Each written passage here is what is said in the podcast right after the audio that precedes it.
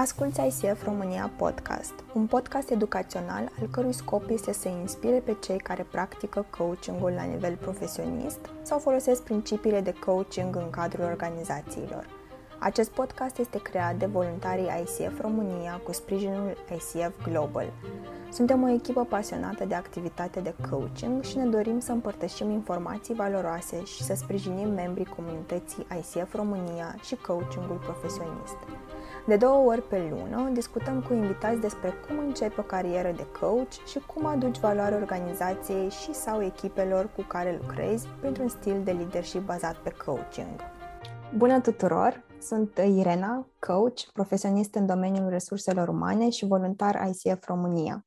În episodul de astăzi discutăm despre cultura de coaching în organizații cu invitata mea Rodica Obancea, MCC, mentor coach și antreprenor în serie.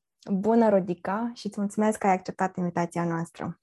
Bună, Irena, îți mulțumesc și eu frumos că, că ne întâlnim și că există spațiu în interiorul ICF România să vorbim despre cultura coachingului. Abia aștept. Cu siguranță va fi un episod foarte valoros pentru noi toți. Uh, profilul tău de LinkedIn, sincer să fiu, m-a impresionat foarte mult. Uh, chiar uh, mă uitam zilele trecute și mă gândeam, wow, cum le reușești pe toate? Felicitări pentru asta, pentru ceea ce faci. Și te invit cu mare drag să împărtășești și cu noi care este povestea ta povestea mea profesională, ca să, ca să ne încadrăm în timpul pe care ni l-am alocat amândouă. Profesional vorbind, uh, eu mi-am dorit, cred că de când eram în liceu, să fiu psiholog. Văzusem, pe, pe, în perioada în care făceam eu liceu, la începutul anilor, imediat după Revoluție, ca să spun așa, simplu, rula serialul da- Dallas și o, o văzusem pe Suel în care mergea la psiholog și wow, a, f- a fost primul model de uh, profesie potențială dincolo de ce vedeam în jurul meu ca și, ca și modele părinți, oameni cunoscuți. Așadar, am mers către psihologie, am, am, am intrat în zona aceasta de psihoterapie și drept de liberă practică ca și psihoterapeut, însă nu am reușit să trăiesc din meseria aceasta și m-am angajat. M-am dus către o organizație uh, din, din zona de retail, unde am intrat ca specialist și am, am, am ajuns cumva să promovez, am ajuns manager. Mi-am dat seama că am, doamne, câte am de învățat, doamne, câte greșeli fac. Sindromul, sindromul impostorului era, era prezent acolo Așa am ajuns și către coaching în curiozitatea mea și căutând soluții să fiu un manager mai bun. Și am ajuns către un coach, către o școală de coaching prin 2006. Am, am urmat o școală de coaching. Îmi dat seama că e ceva aici pentru mine și că m-am simțit la locul meu. Nu știu dacă tipul ăsta de senzație îți e da. cunoscut. Da. M-am simțit la locul meu și am simțit că am o treabă în lumea asta fără să pot așa ști în mod concret să o articulez. Și din punctul acela mie mi-a fost clar că eu nu o să mă mai întorc să lucrez în mediul organizațional ca angajat și am ieșit, am ieșit din rolul ăsta de angajat, am ieșit din organizație la vremea respectivă, am ieșit în piață în 2007 ca și coach profesionist, coach independent, adică la vremea aceea era exotică meseria aceasta uh, și au urmat ani în care ușor, ușor am început să construiesc o practică de coaching, apoi un business de coaching. Și acum, în ultimii ani, um, povestea m-a dus, sau firul poveștii mă duce într-o zonă antreprenorială, unde mi-am dat seama că e important pentru mine să fiu un leader coach, adică dincolo de un om care practică coachingul și are un business în direcția acestui serviciu, să spun așa, profesional, cu o echipă de coach, mi-am dat seama că e mai mult de atât. Cum ar fi să creez acel tip de organizație sau organizații care trăiește coachingul, știi, care are o cultură a coachingului și care, care e sănătoasă. Uh, știu eu, un model de se poate și altceva în România. Așadar, visul acesta, la visul acesta lucrez acum, când ne întâlnim noi două în 2000, 21. 21. da, așa. da. Păi uh, să vină astfel de organizații, uh, să crească astfel de organizații care încurajează coachingul și unde oamenii angajații se simt uh, apreciați și ascultați. În uh, una din postările tale de pe LinkedIn, uh, acum recente, am uh, observat o postare care mi-a atras atenția. Și anume, ai zis așa, citez. Ce ar fi posibil în mediul organizațional dacă am măsurat ședințele nu doar după nivelul de productivitate, cât și după nivelul de prezență trăită de fiecare om în acest spațiu, fizic sau online? Am încheiat citatul. Foarte bună întrebare. Dacă ar fi să-ți răspunzi la această întrebare, ce ai spune? Aș spune că am trăit atâția ani fiind utilă și muncind, cum să zic, creând utilitate și creând lucruri concrete, uh, măsurând concretețea muncii mele în rezultate, în bani, în livrabile, până când mi-am dat seama că nu e suficient. Adică, dincolo de asta, parcă mă sufocam așa, trebuie să mai fie ceva, trebuie să fie și un sens. Și mm, cred că e vorba despre prezență și despre capabilitatea noastră de a trăi plenar, știi, de a fi aici acum, în moment, aici acum în relația noastră, în conversația noastră, aici acum în relație cu mine, cine sunt eu acum, cum, simt, cum mă simt eu acum, ce simt că, ce simt că vreau să articulez acum, ce simt că vreau să spun în relație cu mediul în care, în care sunt. Um, tipul ăsta de prezență și de sens pe care noi oamenii îl dăm, care e dincolo de ce, sunt, ce e fiecare dintre noi știi capabil să producă cu două mâini de bace, ca să, ca să zic așa. Cred că, cred, nu știu, e observație, știi, ce am observat în multe organizații în care merg zilnic, este că partea asta de productivitate e atât de adânc înrădăcinată, încât uh, suntem cu toții pe pilot automat. Particip la atâtea ședințe ca și coach, antrenez echipe.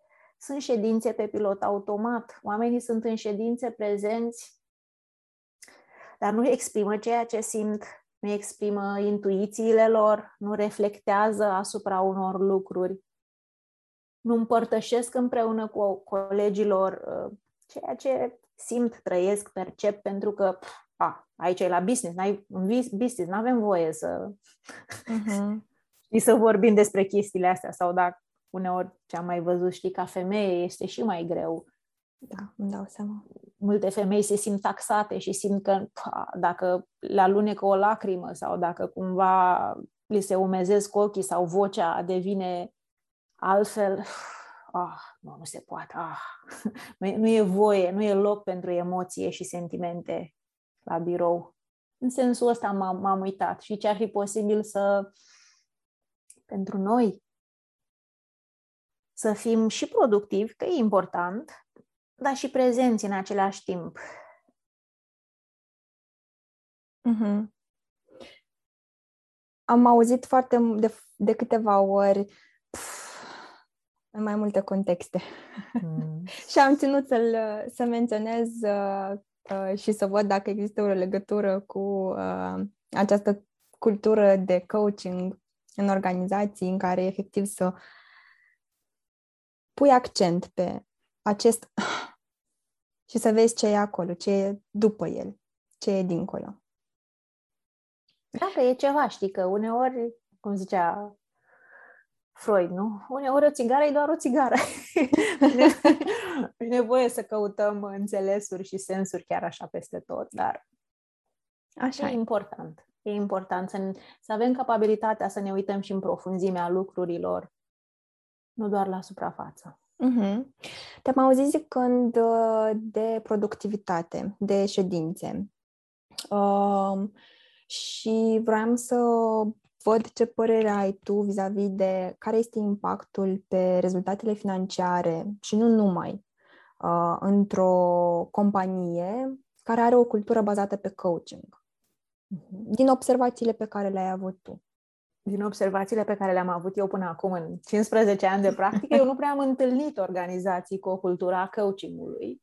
Uh, în România mă refer. Vorbesc despre, vorbesc despre țara în care trăiesc și uh, practica mea este peste 90% bazată cu organizațiile din România. Aș putea să număr pe degete câte companii care au cultura coachingului cumva dezvoltată sau într-un nivel sau în altul de dezvoltare în direcția aceasta, însă organizațiile astea pe care le cunosc eu, unde eu am, am, am lucrat ca și coach sau cu unele încă lucrez și în prezent, um, ele nu numesc o cultura coachingului în mod explicit. Asta doar noi coachii numim. Pentru că um, pot să-ți dau un exemplu, știi? Organizație cu care eu lucrez și în prezent, dar am lucrat în, în ultimii 10 ani împreună și am lucrat în mod coerent. În fiecare an au fost obiective colective uh, la care am contribuit ca și coach, nu doar eu ca și coach, și alți coach. De exemplu, în organizația aceasta care îmi vine acum în minte, uh, ei și-au setat uh, și și-au setat în mod conștient. Ei mă refer la, la lideri, la oamenii care conduc această organizație. Ei vorbesc explicit despre o cultură a excelenței. Pentru ei este importantă excelența operațională. Sunt recunoscuți global pentru excelența uh, în zona operațională, în zona în care ei activează. Și așa ne-am cunoscut cu eu ca și coach, așa am ajuns să, să colaborez cu organizația aceasta, dorind să îmbunătățească excelența măsurată în rezultatele pe care ei le ating ca și organizație, rezultate financiare, dar și rezultate legate de uh, angajaților, uh, clienților și așa mai departe. Și pe firul acesta al excelenței și-au dat seama că excelența operațională sau excelența tehnică, așa cum ei o numeau, nu e suficientă. Că nu poți să fii excelent doar în zona tehnică dacă nu ai excelență și managerială. De exemplu, dacă managerii lor și oamenii care conduc echipe, care conduc proiecte uh, în organizație nu modelează o cultură uh, unde e nevoie și de modele, nu modelează, mă repet, da?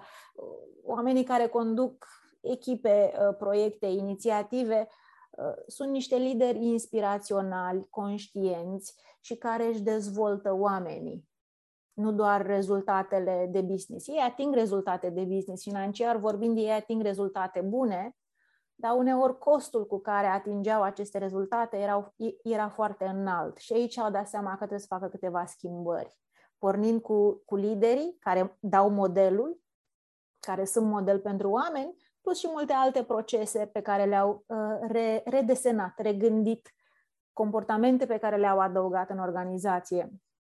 De exemplu, unul dintre comportamentele pe care le-au, le-au, le-au antrenat în ultimii ani se referă la a face trecerea de la individ la echipă.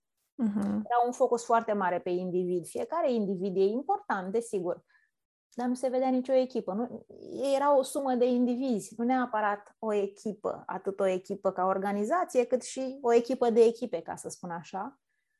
Deci au lucrat în zona aceasta de a crea echipe sănătoase, performante, au lucrat în zona asta de a crea comunități, au o comunitate internă, uh, atât pe zona tehnică, o altă comunitate pe zona managerială, unde se susțin reciproc, se dezvoltă reciproc, învață diferite comportamente sau skill-uri relevante pentru ei.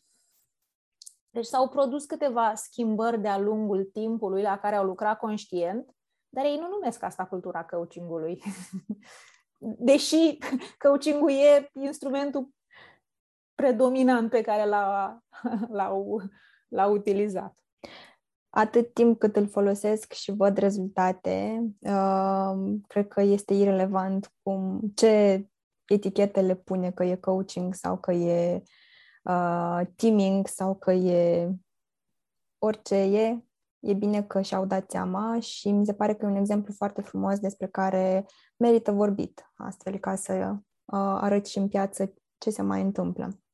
Asigur, îi merită vorbit în zona asta. Totodată, meseria de coach are o etică în spate și sunt lucruri care trebuie să rămână Categoric. în matca lor și da. în locul lor și eu nu pot să vorbesc uh, Corect. despre această companie și nu pot să dezvălui mai mult de, decât câteva lucruri care, care nu pot face referire la cine e compania, ce se întâmplă acolo și lucruri de genul ăsta, care o pot identifica.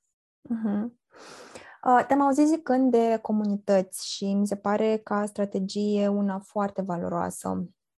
Uh, care într-adevăr ajută și uh, e un spațiu safe în care poți să te și dezvolți, dar să și dai mai departe. Uh, mă gândeam dacă ai mai identificat alte strategii folositoare pentru a păstra o cultură în care, pe de o parte, și productivitatea crește uh, și, pe de altă parte, echipa nu este stresată, uh, oamenii sau membrii echipei sunt echilibrați emoțional, Uh, nu fac sacrificii, mm, își acoperă nevoile între ei. Este posibil așa ceva? E o bună întrebare, nu știu. Cred că, știi, cred că merită să aflăm lucrul ăsta. Din perspectiva mea, uh, cum văd eu lucrurile, eu, eu, eu nu aș vrea să asta e o perspectivă personală, uh, nu aș vrea să idealizez mediul organizațional sau mediul în care cu toții trăim acum, da? vorbim de pandemie, post-pandemie, vorbim de, suntem în România, eu sunt în București în momentul de față, unde incidența COVID este foarte înaltă. Ce vreau să exemplific este că stresul este parte din ADN-ul vieții noastre colective. Uh, cu toții trăim stresul uh, și e o reacție firească, normală, în, în mediul în care trăim cu toții. Acum știu că sunt organizații și sunt multe, pe cel puțin așa, așa e o percepție personală, unde nivel, nivelul de stres este foarte înalt, uneori chiar toxic. Totodată, nu cred că există spații, spații, medii de lucru, medii de familie sau alte medii unde să nu existe stres. Avem nevoie de stres. Stresul e cel care ne pune la treabă, da? E un pic de stres aici, faptul că eu am venit la întâlnirea cu tine. Dacă nu era niciun stres, well, îmi vedeam de viața mea și tu îți vedeai de viața ta. Poate nu se întâmpla nimic. Avem nevoie de stres cu toții. Care, care e provocarea pe care o văd eu în mediul organizațional? Este să, să creăm uh, spații și cadre de, de lucru re, care să ne ajute să găsim soluții să ne ajute să fim rezilienți, să ne ajute să ne susținem reciproc, dar și să ne dezvoltăm competențele astfel încât împreună să trăim sănătos. Deci, din perspectiva mea, stresul, stresul este. Este peste tot, oriunde ne-am duce, în orice mediu ne-am duce, nu doar la muncă. Însă o comunitate, că dădeam exemplu acesta de comunități, o comunitate are capabilitatea de a crea reziliență. E una dintre proprietățile comunităților, da? Oamenii se susțin reciproc, au obiective comune, se încurajează, împărtășesc. E acolo ceva foarte puternic între ei care îi, care îi ajută să meargă mai departe. O echipă e la fel de rezilientă și nu orice echipă, da? O echipă sănătoasă. O echipă în care uh, este și performanță, dar este și o bună interacțiune umană în același timp și una și alta, e o bună colaborare, um, e, e ajutor între membri, sunt limite clar puse. Echipa aceea creează un cadru de reziliență. Normal că ni se întâmplă tot soiul de lucruri, dar te poți ridica, asta e reziliența, da? Adică ai căzut, e ok, ni se întâmplă tuturor. Dar m-am ridicat și merg mai departe. Și din, din perspectiva asta, a, a, asta e provocarea pe care o văd. Capabilitatea noastră de a construi aceste cadre și spații de lucru împreună și de parteneriat care să fie atât productive cât și reziliente uman, vorbind din perspectiva sănătoase, spații sănătoase, le- le-aș spune eu mai simplu. Și sunt practici în, în zona aceasta, știi, de, de sănătate, de la sunt practici legate de uh, parteneriat, de muncă în echipă, mai mult decât muncă individuală, fiecare pentru el, silozuri, Uh-huh. Sunt practici legate de sponsorship, sunt multe proiecte și multe inițiative în organizații care sunt foarte, sună foarte bine, entuziasmează atâția oameni, realmente pro- produc, creează valoare și impact, dar se sting undeva pe drum pentru că n-au sponsorship, nu sunt, nu sunt ajutate, ca să zic așa, nu sunt uh, moșite, uh-huh, uh-huh. Cum fa- nășite, cum face un bun sponsor sau uh, cineva care ajută un proiect să crească. Uh, deci m-aș uita la câteva practici. Cum putem să dezvoltăm în organizație sponsorship-ul, cum putem să dezvoltăm munca reală în echipă, nu doar, nu știu cum să zic, pe organigram arată că noi suntem într-o echipă, dar tu vezi exact. de treaba mea, eu îmi văd de, tu vezi de treaba ta, eu îmi văd de treaba mea, ne mai întâlnim prin ședințe, dar hmm, e, timp exact. pierdut acolo, nu... Și mai ales, scuză-mă că te întrerup, uh, mai ales în perioada de pandemie, când o bună parte din oameni lucrează de acasă și eu chiar am primit plângeri sau, mă rog, uh, nemulțumiri din partea unor uh, oameni care ziceau că totul a devenit foarte tranzacțional. Mm. Da, a devenit tranzacțional. În același timp, este și la noi să găsim soluții noi. Da, sunt schimburi care au devenit tranzacționale, dar oarecare e o altă modalitate prin care putem lucra împreună în mediul mm-hmm. acesta virtual și crea valoare împreună pentru noi toți. Sunt lucruri care vor fi tot timpul tranzacționale, da? să-mi completez timesheet-ul sau să dau un raport, da, e tranzacțional. În același timp, calitatea conexiunii noastre ține de mine și de tine și de disponibilitatea pe care eu o am pentru asta și tu ai pentru asta. Și aici e un efort. Exact. Pe care trebuie să-l facem, onest vorbind, știi? Trebuie să vreau să fac chestia asta. Corect. Să vreau și să fiu deschis sau deschisă. Foarte bine punctat. Uh, Rodica, ce gând final pentru încheierea acestui episod ai vrea să-l împărtășești cu cei care, care ne ascultă? Sper să fim cu toții sănătoși în perioada asta și să avem grijă de noi înșine, pentru că pentru mine asta e o lecție relevantă a ultimilor doi ani. E important să am grijă și de mine și uh, munca e bună, dar munca care mă împlinește și munca pentru care simt entuziasm și, cum să zic, uh, care mă face să mă simt în viață și să simt că contribui cu ceva în lumea asta, e și mai bună, dacă da. pot să zic așa. Deci vă urez o viață profesională împlinită, atenție la sănătate și la noi înșine și o viață frumoasă. Mulțumim frumos, Rodica, și să se întoarcă înzecit. Mulțumesc, Doamne ajută! Îți mulțumim că ai ascultat ICF România Podcast, un podcast educațional despre coaching și oamenii care îl practică.